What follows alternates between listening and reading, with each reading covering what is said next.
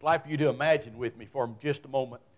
Think about a young man who just has received a beautiful gift. It's wrapped, it's, it's just more than he could imagine as he looks at it. And of course, he's excited to think about what it is and what it might be. And as he begins to open the gift and he opens the box and everything, he finds within that box a beautiful, expensive suit, one beyond anything he could ever thought he could afford himself or anything like that. And he's just thrilled about this gift that he has. But as he's looking at the suit and everything, he, he feels something in one of the pockets. And there in the pocket is a genuine leather wallet. I mean, the best quality that you could even begin to think about. Again, his joy just begins to exceed who, you know, this great gift that he has a beautiful, wonderful suit, a designer suit, a leathered wallet. But as he opens the wallet and begins to look through it, he finds $1,000 in cash and behind the thousand dollars there's a deposit slip for a large amount of money in his, in, in, his account as he looks at it. He's overwhelmed. He can't even begin to imagine who would have given such a great great gift. But as he continues out of curiosity to look at that, at that wallet and things he, he finds within some of the pockets some pieces of paper. And as he opens those pieces of paper he finds one of them is a title to a brand new car and he opens another one. And there's a picture of a beautiful house and acreage and a note on it that says the deed for him is waiting for him to pick up. It's his house, it's, it's all his. And then the final piece of paper, the one that he looks at last of all, it has a note on it. It just simply says, Your name has been added to my account, and you can draw from my account according to my riches for all your life. Unbelievable. Can you imagine getting that kind of gift? Can you imagine what he might have felt as he was just opening up one after another and yet another and another, and it just kept expounding and looking at it and excited? And, and go ahead and imagine with me as well the wonder of the, of the giver because the giver is just watching this from the side where he doesn't see him, and he's just overflowing with laughter at the joy that he has in being able to give this gift to what's going on. That's exciting to him. Say, well, that's not possible. Nothing like that would ever happen. Oh, no, you're, you're so wrong. You need to wake up this morning to reality. See, the reality is that you've been given that gift far greater than that. Those gifts far more exceeding than those that have been done as we look at it. That's what Paul's trying to tell us in Ephesians chapter 1 as we look at that. I'm going to begin reading in verse 3, even though we looked at those before, and we're going through verse 6 this morning. That's the focal point of what I want us to talk about, but you just need to get caught up in it because that's what Paul is saying. We have received this great gift, and as we understand this gift of salvation and we begin to open it up and look at it, we have seen multitudes of multitudes of multitudes, even more things keep piling up on it of what God has done for those who are His children of what God has done for His people who are the church and what's going on. Folks, if you can't get excited about that, if you can't be joyful about that, you need to go somewhere and have some work done on your mind and your heart because you're really already dead. You need to wake up. You need to come alive because God has done amazing things for us. And it's unbelievable. Listen to what He has done. If you'll stand with me as we re- honor the reading of God's Word, Ephesians chapter 1, beginning in verse 3 and going through verse 6. Paul is talking under the inspiration of the Holy Spirit, and he says, Blessed be the God and Father of our Lord Jesus Christ. And here he goes. He has blessed us with every spiritual blessing in the heavenly places in Christ, just as he chose us in, in, in him before the foundation of the world, that we would be holy and blameless before him hidden love. He predestined us to adoption as his sons through Jesus Christ himself, according to the kind intentions of his will. And here today, to the praise of the glory of his grace, which he freely bestowed on us in the beloved. Would you pray with me? Father, this morning, I pray that you just take these verses and help us to understand that you have done for us something so far beyond imagination, so far beyond amazing, so far beyond any words that can be described in the heart of man that we just need to be, as your people, a people that rejoice in the wonder that we have been graced so greatly, that we have been given gifts beyond compare, that we have been given gifts that just mount up upon mount up upon mount up upon mount up because there's no end to them. They're, they're exceedingly great according to the riches of Christ in glory. Father, just allow us this morning to rejoice together as the people of God to take hold of what you've done in our lives and just to be able to find in us the joy that is ours because it's there. I know our world is hard, and, and there's all kinds of bad news around us and everything. And many of us have things in our lives that are just beyond uh, anything that we feel like we can met, deal with. It's just so hard, and it just doesn't seem to get any better. And there's all kinds of things like that. But God, this morning, if we're children of God, if we truly know you through Jesus Christ, we have something to rejoice in. We have something to, to understand, to take hold of, and to believe with everything within us because your word teaches us that it's true through Jesus Christ. So, Father, I pray that you would just perk us up a little bit, that you would put a little joy in our heart, and that you would allow us this morning to just be able to find ourselves smiling with the wonder of your love upon our hearts and our lives. May we, Father, truly be grateful today, for we have been blessed beyond anything we could ever ask or imagine far more than we could ever deserve in Christ Jesus. And I pray it in His name. Amen. What an, you may be seated. What an amazing thing it is that God has done for His church, for His people, and the things that are going on as He has accepted us. That's what the theme of this message is today being accepted, being a part of what God is. Just think about what grace has done. See, there's nothing that you could do, nothing that I could do, that could ever make us acceptable before God. There's nothing. We don't come before God and plead the merit of our life before Him and say, Look at all these things that I've done in my life. Look how good I've been. Look at all the people that I've helped. Look at the things in my life that have been going on. Say, God, on that basis, you ought to accept. No, we're not acceptable on that basis. We can say, God, I've been in church ever since I was just a little kid. In fact, I went before I was even born. I've been in church all my life. Isn't that something to be commended? Not acceptable before God for forgiveness and grace and being a part of that. God, I've been baptized. In fact, I've been baptized several times just to be sure. I've done all the things that needs to be done. Not acceptable. We have nothing that we can plead before God. We have nothing that we can offer to God. We have nothing that we can say to Him that makes us acceptable before God. But God, who is rich in mercy, God, who loves to bestow His grace upon His people, has done something for you and for me that we could not do for ourselves in making us able to come before Him in forgiveness, in, in being able to be washed pure of our sins, to be able to have the defilement removed from our lives, to be able to be made acceptable to Him through what Jesus Christ has done for us. And that's the only way that we can be acceptable. It's what Christ did. It's what God did in Christ that makes you and me acceptable in what God has done and being a part of that. All of us. In fact, one of the things that psychologists tell us that one of the greatest needs of mankind is the, is the knowledge that they are accepted. Everybody wants to be accepted. And we look around us and we know people will do just about anything to be accepted. I mean, we see it all the time. We'll dye our hair all kinds of amazing colors. We'll stick holes in our bodies. We'll dress in ways that we would never be caught dead, except for the fact that's the way the people that are around us are dressing, and we're going to be accepted by our peers. We want to be like they are. We want to be accepted by people. We, we do what we feel like we have to do to be accepted, whether it's by our peers, whether it's by our family, whether it's by the people we work with, by the church people, whatever it may be. We go to great extremes to be made acceptable in the eyes of those that we feel like are important to us. And we can. Unfortunately, some of those things work. Sometimes we do something and we find ourselves being brought into a group simply because we chose to do whatever they wanted us to do in order to be accepted by them. And because we wanted that so badly, we do it and we're accepted by them. But, folks, what we need to understand this morning is that there's nothing that you can do, there's nothing that I can do that can ever make us acceptable before God. It's just not possible. There's nothing we can account for. There's nothing that we can mount up. There's nothing that we can design. There's nothing that we can plead. We are not acceptable in God's eyes. We are sinners, defiled before God. We have turned our backs upon God and walked away from Him. And sin has separated us from God and nothing that we can do. In the Old Testament, you'll remember, God gave the people a, a sacrificial system to be able to make themselves. Uh, cover their sins. It didn't take away their sins. It didn't make them any more acceptable. But God temporarily would receive them because of the sacrifices that they would make. But even the sacrifices had to be certain ways. They couldn't just be any old sacrifice. The Bible says they had to be perfect sacrifices. Sacrifices without blemish, sacrifices that were the very best that the people had to offer. And all throughout the Old Testament, you find the prophets of God talking about the fact that how the people had tried to cheat God by giving animals that were not perfect, giving the things that were left over, giving things that didn't matter, things they didn't want for themselves. They wanted to keep the best for themselves. They didn't want to give it to God.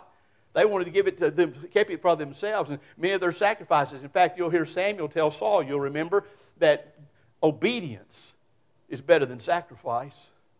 God's always desired God's, his people to obey him more than he has anything else to give our hearts to Him, to love Him in the same manner that He loves Him. Jesus tells us the, the purity of our love, the example of our love, the knowledge of our love is seen best in our obedience to the things that God has laid out before us. If we love God, we want to obey God, we want to do the things of God. And so there's nothing that we can do, but thank God He has accepted us in Jesus Christ. Let me just use Mephibosheth for a moment as a, a, David and Mephibosheth. You've heard me talk about them before. As we look at it, you'll remember the story as David and Jonathan had a great relationship. They, they made a pledge to one another that if anything ever happened to one or the other, that they would take care of the family of the one that may have been killed or whatever may have happened to them. They would be responsible for their family. Jonathan was killed in battle. You remember, David becomes king of all of Israel. And as he's sitting on the throne, as he's king of all of Israel and what's going on, he asks, Is there anybody left in the family of Jonathan? Is there any descendant? Is there someone left in his family? Because I have a promise that I made to Jonathan, and I want to take, fulfill that pledge. And one of the servants there says, Yes, there is. Jonathan had a son. His name is Mephibosheth. He's in hiding. He, he's in, away from here and being a part of it. And he said, Well, go get him and bring him to me. Now, Mephibosheth was worried about that when he came to get him because, as you well know, in those days, when a new king took the throne, he, what he did was get rid of everybody in the family so there'd be nobody else that would want to lay a claim to the kingdom. Mephibosheth comes before him. The Bible says he's lame in both legs. He's been in hiding the whole time. All he knows is that David is his enemy and that he's probably being called to his death. But he comes. And David says to him, I'm going to do something for you, not because of who you are, not because of anything that you've done, not for anything that you'll ever do, not because I don't even know you. But I made a promise to your dad, who is the best friend that I ever had in my life, that if anything ever happened to him, for his sake, I would take care of his descendants. So, for the sake of Jonathan, I'm going to make you just like one of my sons. You're going to put your feet at my table all the time. I'm going to restore the things that you've lost. I'm going to give everything to you. Not because of who you are, Mephibosheth. You don't deserve anything. But because of who Jonathan was in my heart and my life, because of what Jonathan did for me, I do this for you. See, that's what God has done. That's what Paul's talking about here is that for the sake of Jesus Christ, for the sake of His beloved, His Son, Jesus Christ, He has accepted you and He has accepted me into His household, into His family, into His kingdom. Not on the merit of anything that we've done, for we've done nothing that's deserving of it. Not on what we can accomplish, not anything that He hopes for will come out of this, that somehow we'll do something. See, grace that has conditions to it isn't grace. Grace that has conditions to it, that's religion. That's of total no value. Religion will never, ever, ever, ever save anyone. It has no value. A relationship with God through Jesus Christ, that's what matters. And that's what He gave us and, and, what He did for us as He came. He, he gives us grace. And grace that has to have merit to it is, again, not grace, but, but that's what we want. See, mankind hates grace because all of us have so much pride that we want to believe that somehow we can pull ourselves up by our own spiritual bootstraps, that we can make ourselves acceptable to God, that we can work hard enough, that we can do enough, that we can somehow uh, find a way to appease God and we can be right with God just by our own efforts, by our own personality, by our own gifts, by our own wealth, by our own education, whatever it may be. We don't care. We just are sure there's something we can do that will merit God's favor in our life and we'll be accepted for Him. But the answer to that is absolutely no. Nothing that you can do, nothing that I can do will ever make us acceptable before God. And Christians, listen to me for a moment. If you genuinely know the Lord Jesus Christ, you need to understand this as well. As a child of God, there's nothing that you can do, ever that you can do, ever will be able to do, that will make God love you any more than He already does. Some of us kill ourselves trying to serve God because somehow we want to prove to Him that we were worth being saved. Somehow we want to prove to Him that we deserve the salvation that He gave us. Somehow we want to prove to Him that we merit His love. Folks, you can't do it. You don't. You don't deserve the love of God. You don't deserve the grace of God. You don't deserve forgiveness. You don't deserve the opportunity to stand in the presence of a holy God for all eternity in a place called heaven that He's prepared for you. You don't. I don't. But the amazing gift of God is that because of what Christ did, we're accepted. Because of what Christ did, we're welcome into the family of God because of what Christ did. We're forgiven for our sins. Because of what Christ did, we're holy and pure and acceptable in the eyes of God. And we can come, according to Hebrews, boldly into the very throne room of God Himself and speak with Him because of what Christ did. Folks, we ought to be genuinely in love with our Savior. We ought to be overwhelmed with the reality. God loved me so much that He did so much in my life that He made it possible for me to be acceptable. I couldn't do it on my own, I couldn't be there on my own. But God, for Christ's sake, accepted me. And now I am pure in the eyes of God. I am forgiven in the eyes of God. I am declared a very child of the living God because of what Christ did, not because of anything that I did or ever will do simply because God so loved me and you that he gave his only begotten Son. That whoever of us, and all of us who would believe in him, would never perish but have everlasting life. And to those who chose to give themselves to him by faith, he said he gives them the authority, the right, the privilege, the power to be the very children of God. That's who we are, folks. And as you open up what it means to be a child of God, that's what Paul's trying to talk about in these verses when he tells us that, that, we, have been re, that we have been forgiven of our sins, that he has saved us, he has brought life to us, he's given us all these things. And in Christ Jesus, in the pleasure of his will, in the joy of his heart, he has bestowed upon us grace for the joy of his beloved, for the joy of Christ. Christ, the Bible said in the book of Hebrews, it was for the joy of what he was experiencing that he went to the cross. What was the joy? You. You're the joy. You're the joy that Christ went to the cross for. The joy of knowing that you would be redeemed. The joy of knowing that you'd be a part of the family of God. The joy of knowing that His sacrifice was acceptable before God. His sacrifice was one that would able to make us all acceptable before God because of what He did. We're accepted in Jesus Christ. And if you're in Christ, that acceptance makes you His forever. Forever.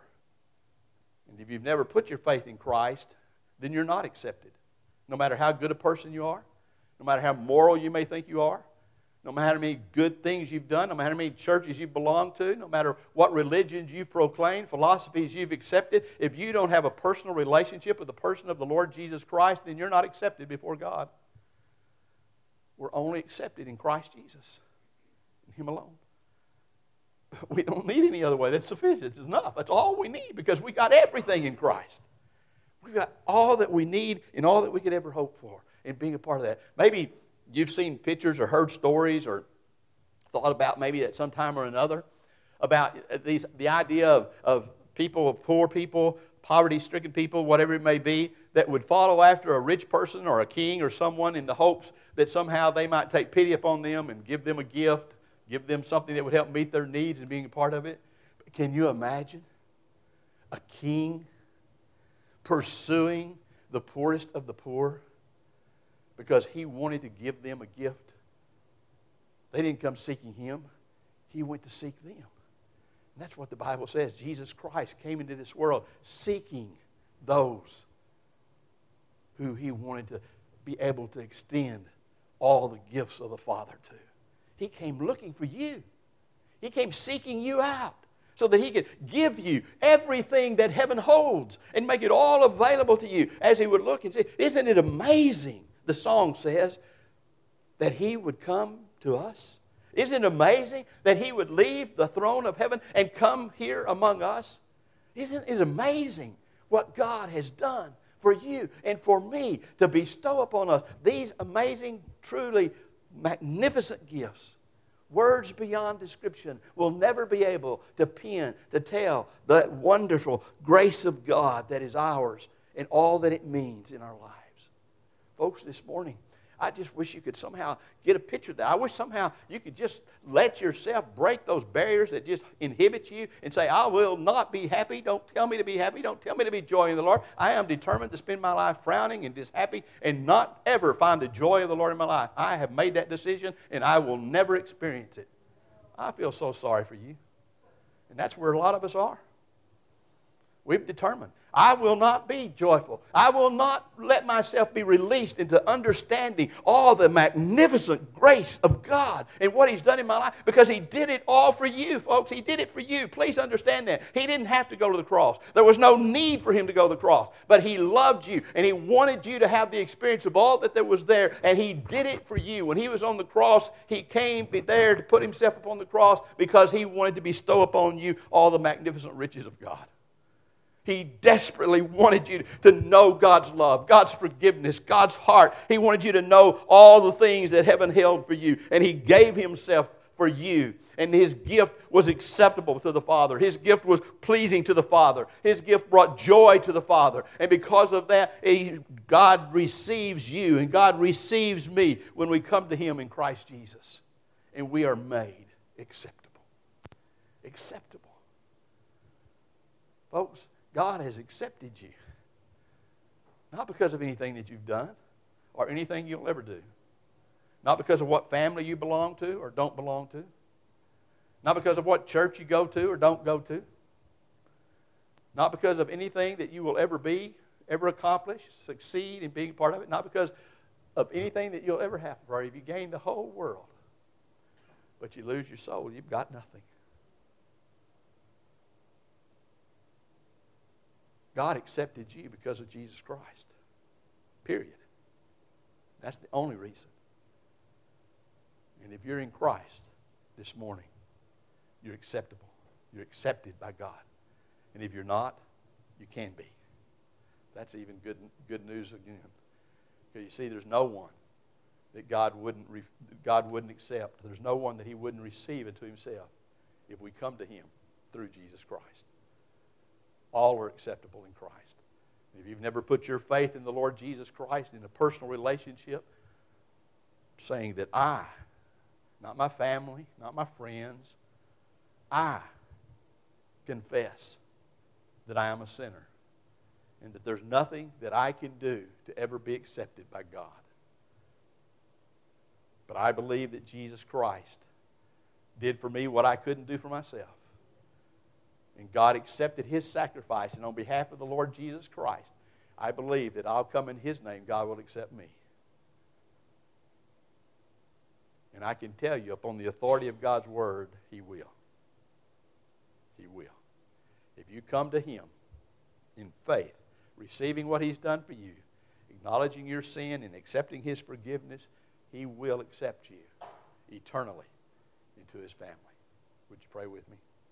Father, this morning, as we come in these moments to think about what a great, amazing gift that we have through the grace of God in Christ Jesus, I, I just, again, have to apologize that I, I don't have the words or the ability to just open up the heavens and, and let people get a glimpse of the wonder and the, the great extravagance of God. But God, please let us see that. Let us rejoice in it as your people. Let us walk in the knowledge that we are accepted by the creator of the universe, that we are accepted by the God who to no one and no thing can even begin to be compared to, that we are accepted by the King of Kings and the Lord of Lords.